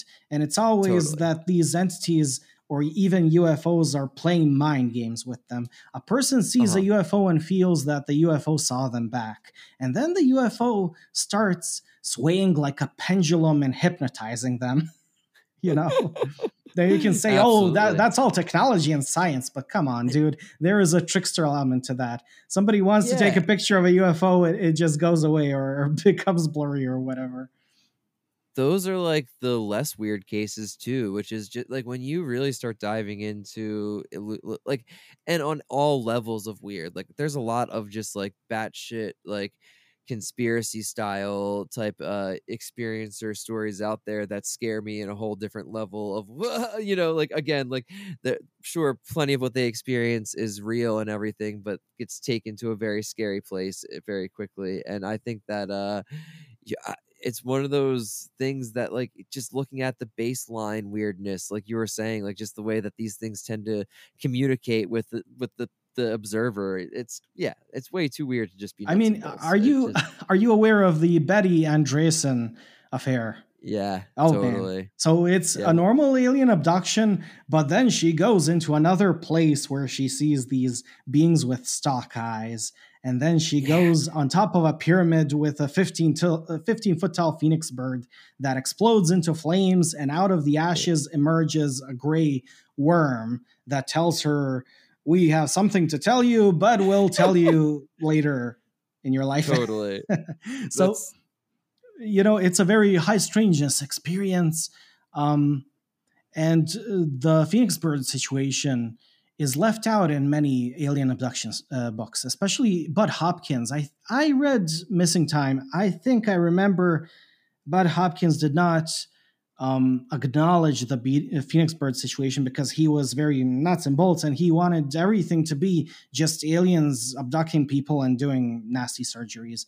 And whenever somebody would share an experience that is high strangeness, he'd say, "Oh, that's a false memory implanted into the experiencer by the grays." Uh, you know, gotcha. Yeah, yeah. That's that's a little dubious to say the least. No, there's a constant. It seems to be shedding of high strangeness throughout the retelling of these weird stories, which has always been kind of baffling to me because I mean the weirder the better as far as i can tell i i am definitely here for the strange as strange as you can get as i mean it's all just more fun if it's if it's that way. It's just is I don't know, and it's just disingenuous to leave it all out. It's weird. You, you should Do actually you- listen to the experiencers because researchers are secondhand information. That was just going to be my next next question. Do Yeah. you listen to any like experiencers or like experiencer podcasts or anything that like where you're taking in besides like reading the books and stuff that you so reference? I which- don't I don't uh, intentionally go to listen to experiencer podcasts because Uh-huh. I'm more interested in in the Joshua Cutchin uh, thing of uh, comparative folklore and stuff like that. So Totally. I I would I would rather listen to a hundred different uh, experiencers and then just look for um, common commonalities between them. Not to say, oh, the commonality is the real thing and everything else is is made up bullshit or a false memory implanted. No, I, I just No. want to know how uh, what what is common between all people and what is derived from their cultural, historical, uh, and and personal contexts. That's the best way to do it. There was somebody I was listening to talk to that talk about this who's completely outside of the paranormal realm, and uh, he's a data analysis uh, professor, and he was on this really kind of woo woo psychedelic podcast called um, Future Fossils, and the dude was a genius. But what he did was take 650 case studies of the paranormal from things like really famous accounts like Whitley Strieber's to very like all kinds of different sources, but 650 cases within a 20 year time span and did like a metadata analysis and was like, it, it- his conclusion was really interesting to me because he has no interest in paranormal. He's looking at this very dated uh, Mhm. statistics and stuff. And he was like, if I had to take this to a court of law and argue this, I would win every day. Like, there is no way that we, like this everything that is evidence in the paranormal is acceptable in courts, and we could win this no problem. Like any basic yeah, lawyer yeah, could win but this case. then so, you have. so, but and sorry, Oh, oh, so- oh, no, the, the, the, that's not his actual point. His Okay. point is that so his actual point was that that doesn't really matter. What he feels like the paranormal is doing is is forcing us to relook at how we view science. It's telling us we're asking the wrong questions and we're we're uh, valuing the wrong type of evidence, and we need to change the way that we look at. We don't need to throw it away, but we need to change the way that we look at these things. And I was like, that's super interesting to hear Yeah. come from a completely different background of somebody that's just looking at data and that was his conclusion but yeah i didn't mean to cut you off there but no, yeah no, I- no. I, I was please. cutting you off. So um, I, I recently read Bud Hopkins' book, and he was very uh, into his own bullshit narrative of alien abduction. Mhm. Totally. Um, which is a controversial thing to say because everybody loves Bud, uh, except the few people who call out on his bullshit. but constantly he would look for the commonalities between uh, the experiencers, but he would also um, disregard anything else and say, "Oh, that that's just this and that. That's a false memory." But the commonalities he would use as evidence of them actually really happening. Um, I think the commonality between all of the experiencers is him. yeah that makes a lot of sense. You know, that because makes a all- lot of sense. all of, He the, is the- all, all of these experiencers had the same narratives because they came to him uh, because they knew him and what kind of narratives he was into. And he was that uh, uh, telling the witnesses the same misleading questions over and over and also yeah there's the- a the- bias right from the beginning. Isn't hypnosis kind of like an altered state of consciousness? And you are more susceptible to suggestion. And in that moment even if no, nobody is leading you with questions you yourself especially if you're a person who wants to please this this uh, god of ufology you want to tell him what he is expecting to hear Absolutely. I think there's definitely again our brains are way more powerful. Like we're not in the driver's seat when it comes to that shit if you ask me. Like that stuff scares me as far as like hypnosis and all of that. I think that's uh, you're you're playing with things you don't know about as far as I can tell. And I talking about the Philip the Ghost uh made me think about the um experiment that the Hellier peoples did as far as implanting a alien abduction into their friend's head via hypnosis and then him later becoming convinced that he was actually abducted and having like a ongoing series of experiences and all of this stuff and they like completely i'm pretty sure if i remember right regretted doing it and was like yeah this was not this was i i think uh we did something that we shouldn't have done here and this i i think all that hypnosis stuff is questionable i'm pretty sure. You know um i would if you're researching commonalities between cases uh, if Bud was a real good researcher, he would have compared his results with other people, not just uh, from New York, but from around the world. Um, yeah, absolutely. And uh, if you're doing comparative studies of something and looking for commonalities, don't look for commonalities between people who are linked with a, a, a common source of, of the experience, but rather uh, compare how Americans experience it to how uh, Africans experience it to how Russians yeah. experience it. You know, and look for the the commonalities are what, what I would think are archetypes, something that is ingrained into the social unconsciousness of every human because we all share the the common condition of being a human, and uh, totally people usually confuse archetypes with archetypal images. The archetype is something that is ingrained into the social unconsciousness and is shared between everybody for being human. But mm-hmm. the the archetypal image is the archetype filtered through the historical, uh, cultural, and and personal psychological context of the person that makes a lot of sense. So let's say and, you know you you have the archetype of the wild man, but in every yep. culture you will have a different type of hairy hominid, either a Sasquatch or an Almasti or a Yeren or uh, an orang pendek. Though I think orang mm-hmm. pendek m- might be a real creature. It is oh, very really? common. Yeah, it is very common to the orangutan. There is a lot of evidence that it may be a flesh and blood thing and still be out there uh, causing sightings and such. Yeah, yeah. Wow, that's cool. I didn't. I, I did not expect to hear that from you, to be honest. oh, but, but uh, that still does not. Uh, so, the or let's say the orang pendek is a real creature. Oh yeah. But still, the real creature is not an orang pendek. It is whatever the real creature gets named in the biological literature once it is legitimized. Gotcha. gotcha. But, so, like the orang pendek will still be seen after like the discovery of the actual species. Exactly.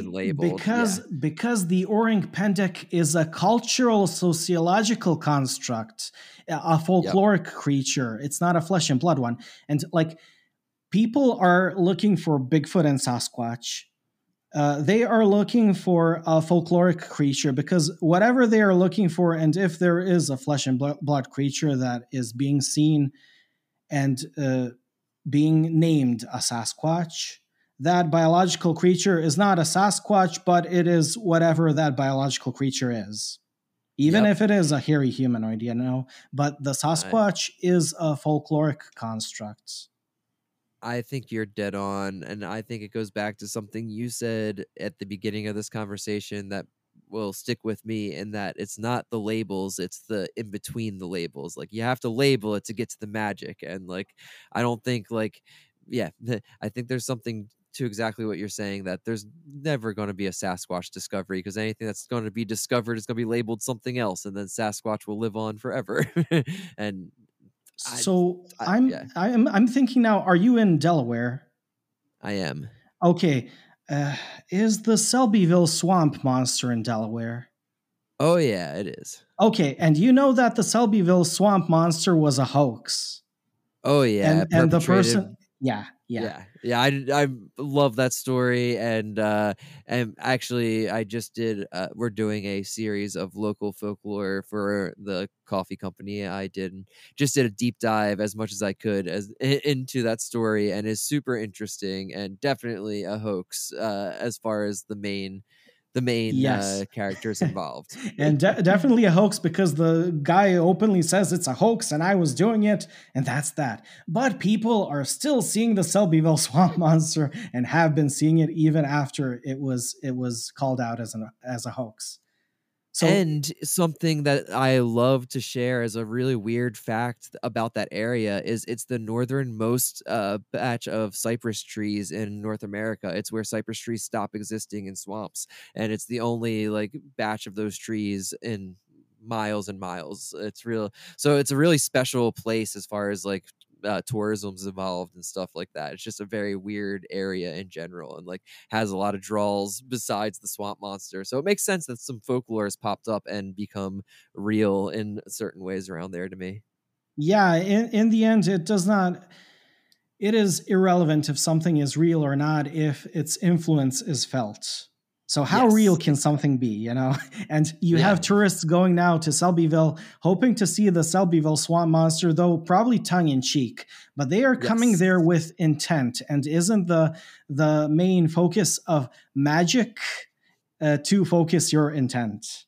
It is. And I think those so the question I always go back to is like did the area become that way because of the intent or did the intent go there because of the area? Like with these weird hot spots or like every place has a weird spot, you know, like whether it's a Mhm. crybaby bridge or a devil's road or whatever it is, those roads that are named Devil's Road. Like why is it named Devil's Road? Like what was this were these places weird before they were weird or did the people bring the weirdness? Oh yeah, like I I remember when uh, Jordan for Campfire was doing. Oh man, I can't remember. Pope Lick Monster Okay. is it tied to a, to a bridge, and uh, the Mhm. bridge is infamous for a lot of people going there and dying, falling off the Yep. bridge. So I told him like the legend. It sparked as an urban legend. And then people with focused intent kept coming to the bridge, which is itself dangerous. Yep. Now you have more people motivated to come to a dangerous bridge, and statistically, more people will probably die because more people are coming there. The more people are dying, the more this urban legend is solidifying. And now you have sparked a whole mythology.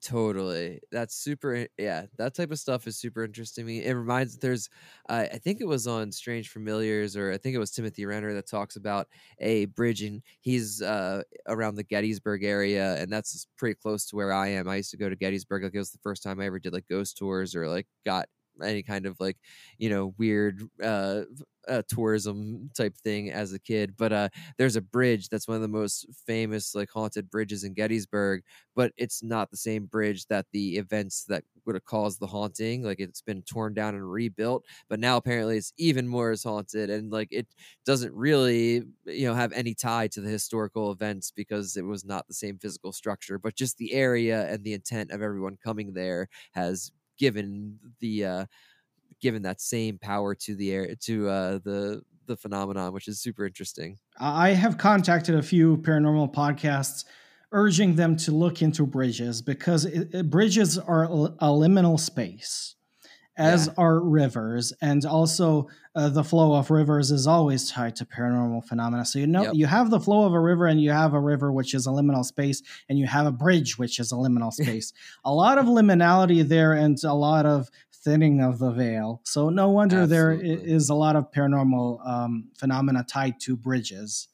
Yeah, I even uh just north of Selbyville, swamp of Selbyville in Delaware, the next like biggest local legend is a crybaby bridge that like I've heard probably six different stories as far as like what has happened, whether it was like kids jumping off and dying accidentally or some kind of horrible situation where a mom has to kill their baby, all those things. And like it's a fucked up looking bridge. Like you look at that bridge and you're like, that just doesn't even look safe. Like it doesn't look like you should drive across it, and it just makes all the sense that there's like something to that whole thing. Like, and I feel like there's a, a fucked up bridge in every town that I've ever been to, or like you know, there's something about it for sure. I do you uh do you think that there's something to like as far as like liminal spaces and do you think there's something to the liminality of uh nature and where the uh more urban environments meet like are you something that's always interested me is the people that have experiences in their like backyard like the ones where like they're not in a big rural area, but like they're still having Bigfoot experiences or some sort of weird ass cryptid stuff that's like right and or like floating hairy cubes or anything really weird. Like it always seems to happen in these like just kind of like almost uh rural but not quite or just like these little patches of wo- woods where like there's no way something like that could exist but it does and i love that yeah I, I think like archetypes are a big thing in my understanding of paranormal phenomena i think monsters are these archetypes within our minds and uh-huh. we conjure monsters uh, as a reaction to liminality as a reaction to our mind uh, perceiving something that is on the borderlines of the known and the unknown. That makes a lot of sense. So you, you, can that. see monsters as gatekeepers of the unknown and gatekeepers of liminal spaces. They are always on the edge of of what what is human and what is natural. And of course, people in more urban environments now are seeing UFOs and stuff in the sky because the sky is a liminal space. I yeah, think yeah. like even if we conquer the sky and even if we go uh, explore the galaxy and other planets, wherever we go where it's it's a liminal space, we are carrying monsters within ourselves, within our minds. Uh, the monster we yeah. stumble upon is not a native monster of a planet, but rather a, a conjured projection of our minds, reacting to the liminality of the planet. I couldn't agree more. That's beautiful. I uh I think there's a lot to that and I think there's I don't know, space monsters is something I've never thought about as uh, as a reality, but it makes way more sense that we would bring well, them with it us. It makes sense. Like imagine if we live in a in a world uh, in the world of the Jetsons where every every square cube of of uh, the, the planet is covered in concrete and there is no more nature so we're gonna go up. Yeah. We we don't have anywhere else to go to experience liminality. We go up sense. into space, and uh, space is full of liminality. We cannot conquer the universe. No, way and beyond maybe, us. Maybe these monsters are there to um, entice us to explore liminality. Yeah, that's that's what I was kind of trying to get at. Is that I think there's like there's a, a and I don't know how to say it, but it's almost like a gut feeling that this is eh, for the greater good. Like the paranormal is a really weird thing to look at because I know there's lots of negative sides to all of it and everything, but like I feel like it's inspiring something that needs to happen for the next stage of whatever the fuck this all is to happen. you know, yeah. like I, mm-hmm. I I think there's something something more to it. And I whether it's something like the Gaia hypothesis or something that's just more bigger than that, I guess, like more of a universal consciousness or something. I think there's something bigger and it's all mm, So if you believe in the idea that a Gaian consciousness is communicating with us and enticing us with paranormal phenomena, I talked on Six Degrees of John Keel about this, and Barbara agreed with with the theory. What if Gaia, because we cannot, we do not listen to a Gaian entity because we cannot uh, comprehend a Gaian entity as as a higher being that we should listen to. So it is enticing us via these images of more humanoid beings, but which we perceive as higher beings, let's say aliens, or let's say the Virgin Mary, Marian visitations. And it's yep. always the same message um, stop your wars and stop your nuclear weapons and save the planet and blah blah blah. Yeah. because Absolutely. we we cannot we do not maybe we do not listen to Gaia, but maybe maybe Gaia needs a proxy to talk with us like like uh, putting up a puppet show for children and the puppets exactly. are aliens and and Marian visitations and Bigfoot and whatnot. well, and if its main way like I feel like if Gaia is a consciousness, it's going to use every means of communication available to it. So paranormal is just going to be one more thing it interacts with, and it might as well use it as a communic- as a vehicle to communicate the its greatest greater intent or whatever you want to say. And it makes so much sense. Like the, a puppet show is a perfect way to put it. It's or, all or the fireworks. Can, or you flash. can say like the laser pointer to a cat. Yeah. Absolutely, and I I love that. I uh, I mean, great analogy. To, to the cat, the laser. to the cat, the laser pointer is a paranormal phenomenon. Yeah, you know, absolutely, absolutely. And I mean, I hope uh I hope Gaia has a little bit more purpose with uh its laser pointer than I do when I'm fucking around with my cats. As far as uh I'm just trying to make them jump and do weird shit. I have no greater plan. But uh who knows, right?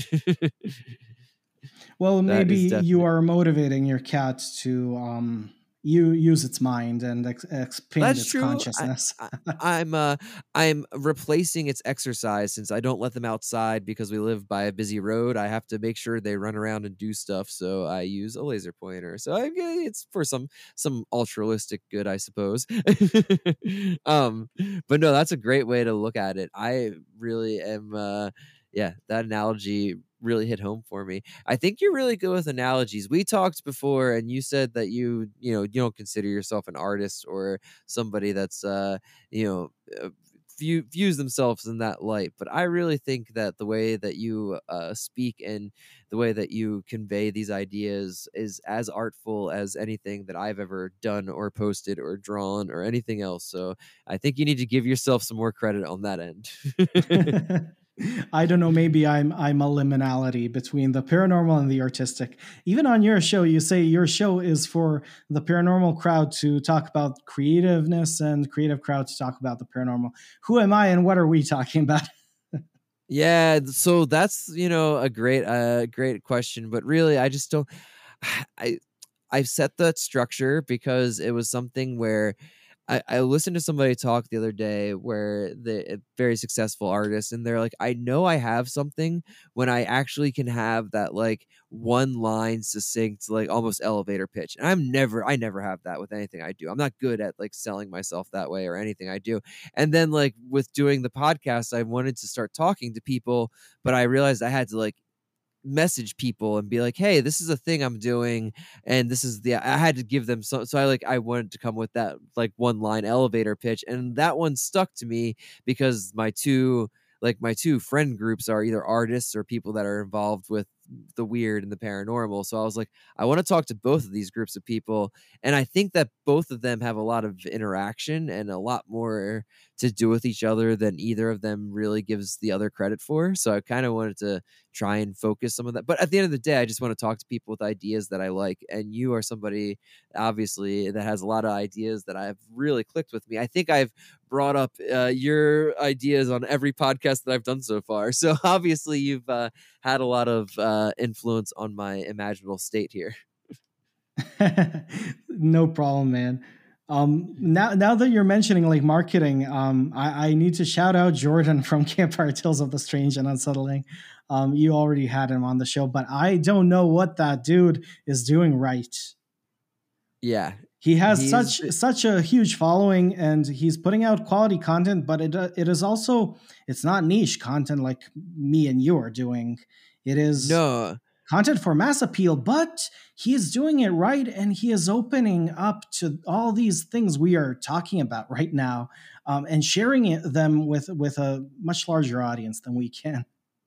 Absolutely. And he has again, it's that same thing that clicked with me when I first started talking with you, and I mean Jordan's the reason that we connected 100%. Like the first time Jordan had me on was either right after your first interview or right before. It was he had the interview but it hadn't been posted yet. So he was just telling me about this dude with this like really awesome idea and like it was all and then I think before I heard the Campfire Tales interview, I heard the 6 Degrees of John Keel interview if I remember right. Did that come out first? I yeah, like? yeah. Yeah. So and like once I heard that, because Six Degrees John Keel is one of those uh, podcasts I've been listening to for a while, and depending, like I love uh, what they do there, but sometimes the guests are kind of hit or miss for me. And when I heard when I heard you on there, I was like, okay, this is perfect. Like this is exactly. And then I heard your interview with Jordan, and it was like a reiteration of it all. But like I feel like Jordan has that really special way of kind of curating these ideas, like you said, for more of a mass appeal without losing the the weirdness of them and it's the sincerity that he brings to it which is what i feel like you bring to it and what i think sometimes can be lacking in a lot of the paranormal podcast world is that like true love of not the like not just the love of like a specific idea or cryptid or phenomenon, but the love of it all and the the idea like that this is something that can make the world better almost, which I don't Uh, think. yeah, is- and uh, a yeah. huge problem, not in just in the podcasting community, but paranormal, ufology, whatever community as a whole, is people want to be correct, and they let their ego stand in the way of being right. I am concerned with being right, but not correct. totally, I think Uh, that's a great yeah, way to put and a- as you say, like uh, w- my uh, most, I don't know, positive trait is that I am genuine and authentic. Uh, I like to listen to authentic people. I don't care if you want to tell me that UFOs are aliens or or uh, or angels or whatever. If you are genuinely saying that, and if you're speaking from from your own heart, something that you believe in, then it means something. Because isn't the paranormal catered towards the the observer and the experiencer? There, there, there is not one truth. There are as many tru- truths as there are people in the world. Yes, it is. It's a the paranormal is a phenomenon of people. Like it is, and that's what's so beautiful about it. And like I think that's the thing that can get lost sometimes for sure. Um, yeah. D- how did you connect with Jordan? I started listening to his podcast as soon as he put out the first few episodes. That's year awesome. ago. And just reached out to him from there. Yeah, I just reached out to him. I I'm a very direct person, and I just say what's on my mind. I had positive and negative things to say, but um, we became very good friends, and I was like, "Wow, this dude is open to." I don't want to say the woo, but just thinking outside the box. It's not Yeah, all no, nuts and bolts stuff with him. Yeah, no, I think that's a yeah, it's it's very obvious from listening to the podcast that they cover both angles, but like they're always open to the more out there ones, which is uh, something that's refreshing to hear for sure.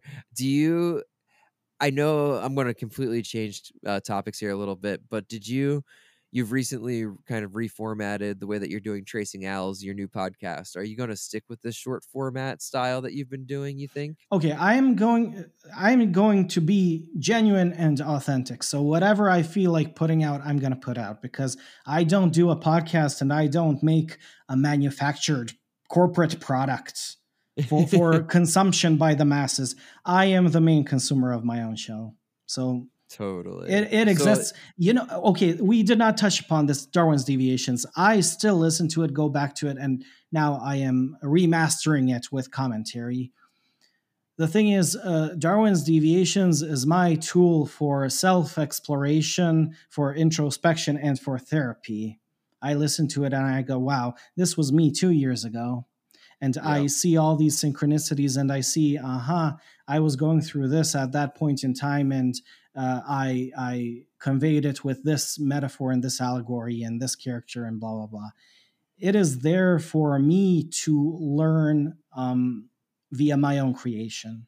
I create something and then I deconstruct it and analyze it for myself.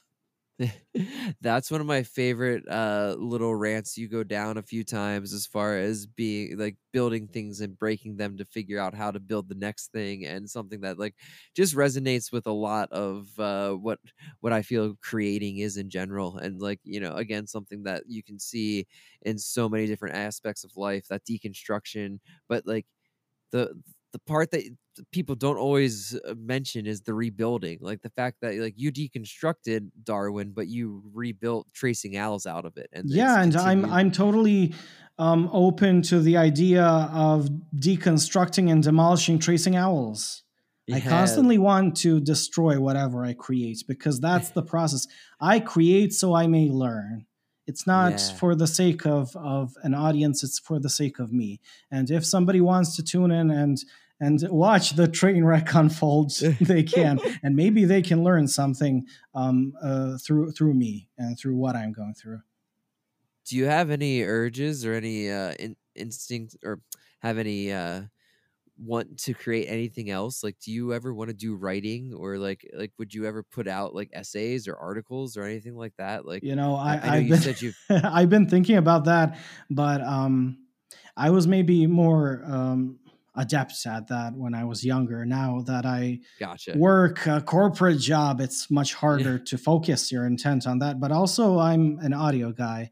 Um, I Yeah. have a silly voice, and I like to um, use di- different types of uh, you know intonations and voices and whatnot to convey a message, which is lost with, with text on on a white screen. No, it definitely has a whole different uh, feeling to it. But there's sometimes when I will read through the t- the messages you send me on Instagram, and I'm like, this could be an article. Like I could I could take this and make like a 20 page comic out of it. I uh, yeah, sometimes send Jordan like 15 voice messages, each one minute long, and he tells me like this should have been a whole episode. Yeah. no, I think I actually had that correspondence with Jordan after you sent me a batch of those. I was like, does he know that he just is like put it like this is genius? he could yeah. put this out so so easily. that that's why I decided like whatever I have to say, I'm just gonna record it and say it and and put it out as an episode. I'm not making a podcast. awesome. It's more like an audio blog. That's perfect. That's perfect. I love it. Well, dude, we're almost at 2 hours and I feel like this has been amazing. I I mean, is there anything else that you wanted to touch on before we kind of wrap up here? Uh, There's millions of things to touch on.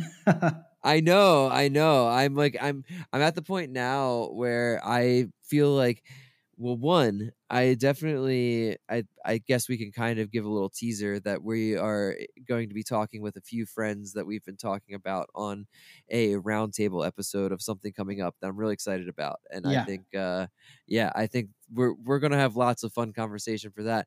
But two, I definitely think I want to ha- I'd love to have a podcast with you where it is specifically kind of going into wh- I, I- want to say the future of Darwin. Like I want to uh, uh, now that you're going through and remastering and re-engaging in all of this stuff, I'd love to talk to you at the end of all of that process and see what your thoughts are on because uh, are you finding you experience it different while you're going through and remastering it than just going back and re-listening to it?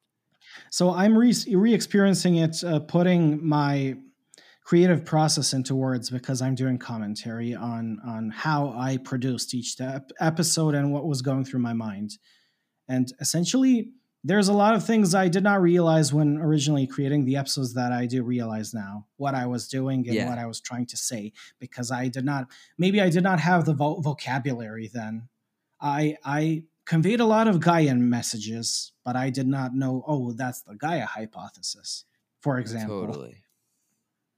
Absolutely. So, I mean, we can keep going for as long as you want right now, but like at some point, I'd love to have you back on after you're done this whole process and see how it's kind of changed the way that you view that whole chunk of time. Like, do you think it'll change the way that you view that whole chunk of uh, work that you put out or that whole chunk of time? I guess is a better way to say it. So, since starting tracing owls and kind of talking about the Gaia hypothesis and chatting with kind of bigger figures in the paranormal research community, I am kind of torn between two sides. One side is Darwin, which is a trickster, and the other side is a future me who is maybe a researcher and serious. So I am torn uh, between who who I am ac- exactly. And now that, that I'm going, yeah, you know, through Darwin's deviations, I'm being reminded of who I truly am. I am a trickster. do you think that the the two can exist as far as uh do you think one negates the other no, in, no, uh, I don't think. I th- uh, I think uh, that both are like yin and yang. And the thing Yeah. is, if you show your trickster side, people will not take you seriously when you're talking about serious things, which I, I don't even care about now. Like I have decided I'm gonna share what I have to say. And people can ignore it if they want, or they can be inspired like you are inspired by what I have to say. But ultimately, it, it is my, you know, my truth, my reality, and I'm learning for myself.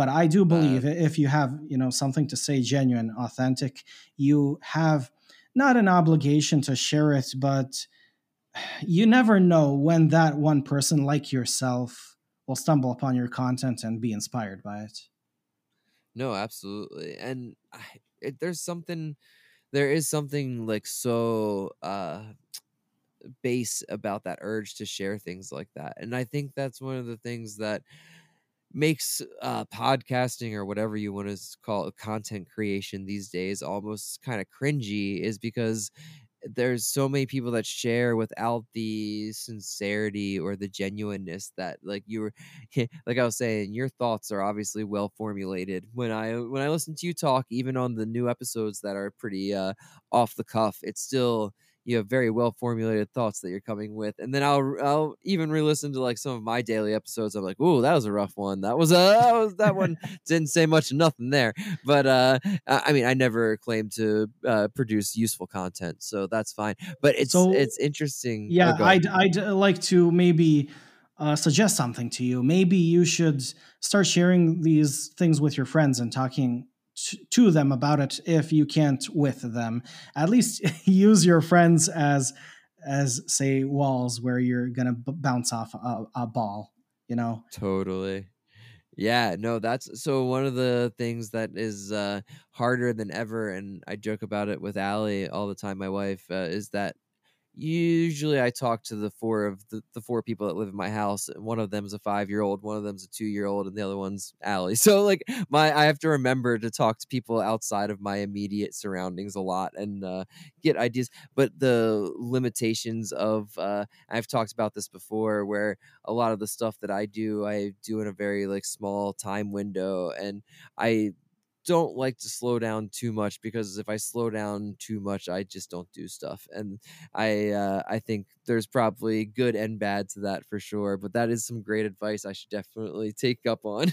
yeah, and I see that you make a lot, a shit ton of content every day, another artwork, and every day another episode. And I heard you on other podcasts say like uh, the best artist is the one that just does more and more quantity wise um, even if if some some creation is less less uh, I don't know creative than another. yeah. At least you're putting something out, and at least you're, as I said, like when I was doing Darwin's deviations, I was doing something alchemical, ritualistic, uh, focusing my intent. But you need to focus it through uh, consistency and through through a uh, big period of time. Yes. So the more content I, you put out, the more you are maybe tapping into creativity than somebody who is maybe focusing on being perfect. No, I think there's something to that, and I think uh, just any kind of repetition allows you and allows you easier access to whatever you're trying to get into. And I think uh, the imaginal or creativity or the flow or whatever is definitely something that you got to show up every day. It might not show up for you, but you got to kind of get there. And I mean, I I'm very lucky to make a living off of doing creative work, and that's taught me that like the best thing you can do is just do it a lot and do it all the time and not be so precious. Like just know that everything's not going to be perfect all the time. You're going to have some misses no matter what. Um, oh yeah, um, but but the misses but, are for the greater goods. Totally. And like the so part of what I w- wanted to say earlier and I think I got sidetracked was that I feel like the Darwin makes the tracing owls better. Like I feel like your trickster mentality about some of the stuff reinforces and like you know I know we were just talking about how it discredits it in certain circles, but like as far as I'm concerned, like that's the stuff that reinforces and makes the other stuff so genuine. And so I don't know if that makes sense, yeah, but I feel I've, like I've been told by some uh, much more qualified people in in these communities that they don't like that side that they'd prefer me to be more serious. And I've been thinking and thinking. That's why I brought back now Darwin's Deviations as a remaster because I want to embrace the fuckupery. I'm gonna totally. I'm gonna keep using that term. Embrace the fuckupery.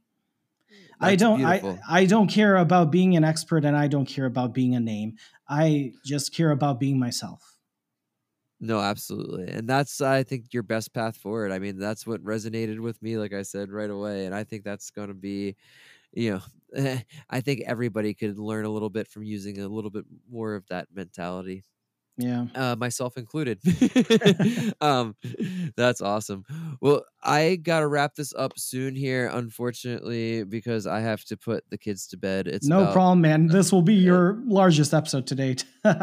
Oh yeah, by far. So Seems that's the that's the thing that happens with me. Like uh, the six degrees episode with me is the largest they have, and Jordan's episode with me is the largest uh, fireside chat. Yeah. they have.